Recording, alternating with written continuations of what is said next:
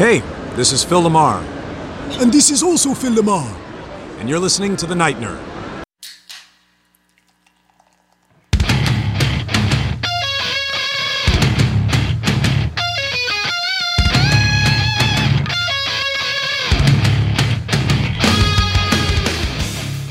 Welcome to the Night Nerd Podcast. I'm your host, Lance. It's Thursday, so we're going to talk a little bit of history.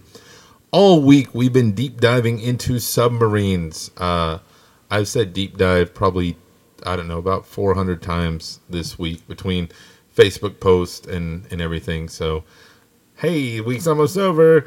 Uh, but no, talking about submarines. This week was Submarine Day on Wednesday instead of St. Patty's Day. You know, either way, you're going to end up under a table. So it, it is what it is.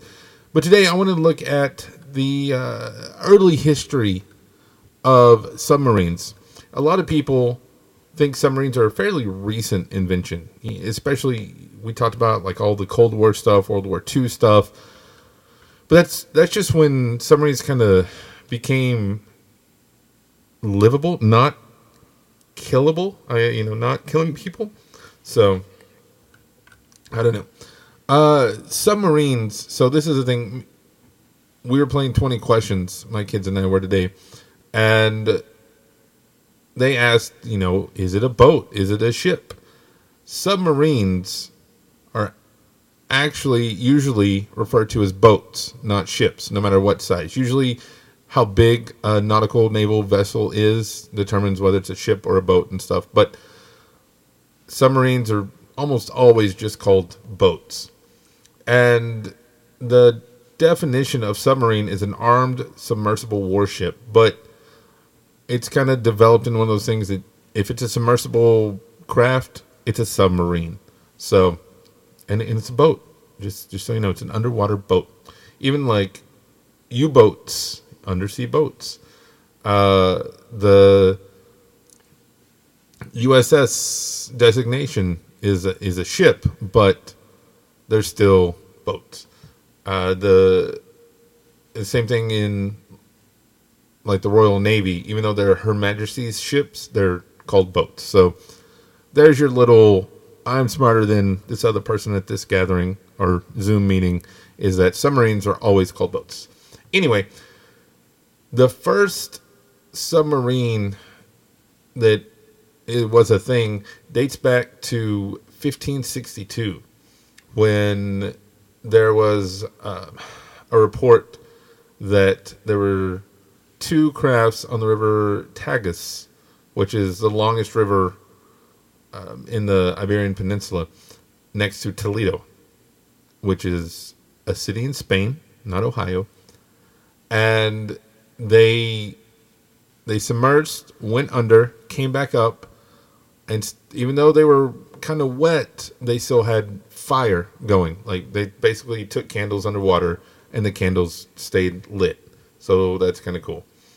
Then in 1578, there was an English mathematician, William Bourne, who s- sketched out plans for an underwater device.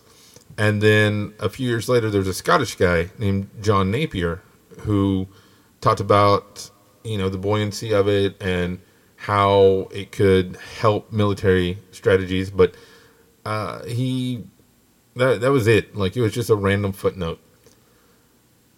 The first like solid solid proof that we have is a device that was built in 1620 by Cornelius Drebbel, a Dutchman, and it used oars to go on, and it was called a a Drebbel. Then in the 18th century, so a few hundred years later, or a hundred years later, you had patents start showing up for submarines. In 1747, Nathaniel Symons patented and built the first example of a ballast tank in a submarine. So there were these giant, well, not giant, but big leather bags that would fill up with water and that would submerge the craft, and you can push the water out and bring it back up. So it's the first kind of submersible. And you that was it for over a hundred years. There's nothing. Um, in 1775, there was a thing called Turtle, and using that same technology, and it was the first one used in combat, but it never, never did anything. Like it was used in war, but uh, it, it just didn't happen, uh, which is kind of funny because it was in the American Revolution. It's called the American Turtle, but it was supposed to. It was a one man device that was supposed to s- sneak up on British ships and put explosives on it, and it just it never worked. Never happened. But so again, nothing nothing really happened. Then in 1800, so we're going from like 1620, 1747. In 1800, there was a, a French human powered submarine called the Nautilus, and it it didn't really do anything either. 1864 though is a big big date in submarine history. During the American Civil War, the South, the Confederates had the H.L. Hunley, which was the first submarine that actually like attacked successfully, and um, it was designed by a, a, Brit- a British engineer who had like the torpedoes and stuff on it, uh, but it was kind of based on a design by a guy named John Philip Holland, and Holland would go on. His designs would be used for a long time. But the Hunley, so H.L. Hunley was Horace Lawson Hunley, who kind of guided it and took these other designs that we talked about and kind of made his own thing. Well, the Hunley on paper, not even on paper, I can't even say on paper was a success because it sank a boat. It was the first submersible to work as far as sinking a boat, but it killed over a dozen people, and not externally. That's internally. Three different trips, almost everybody on board died, uh, including its last voyage when it actually had some torpedoes. I mean the 1800 version of torpedoes. And now they kind of think that the blowback from the torpedo actually caused a hull pressure issue and killed everybody. Some things say instantly, others say they were alive for a couple hours trying to get out. I, I don't know. There's a whole lot of stuff about it. It's actually kind of interesting and, and sad and fascinating all at the same time. But yeah, the, it, it sunk, and they finally found it years later on the outside of the like there's this divide i guess a coastal divide whatever you want to call it where the ship they sunk was and everybody always thought it was going to be inside more toward the land side but it was actually on the outside on the seaside and they think that's part of that that blowback coming in there but but who knows so the hunley though was really really important um, then in 1866, you had the submarine Explorer. So this was the first submarine that could dive, cruise around, and come back, and it did that successfully. Um, and then 18, also in 1866, you had the Flach, which was a German-designed Chilean submarine, and it it was a on again. I say on paper a lot because with submarines there's a lot of hearsay and stuff, kind of like airplanes. But this was the fifth submarine ever built. Um, it didn't do too well either.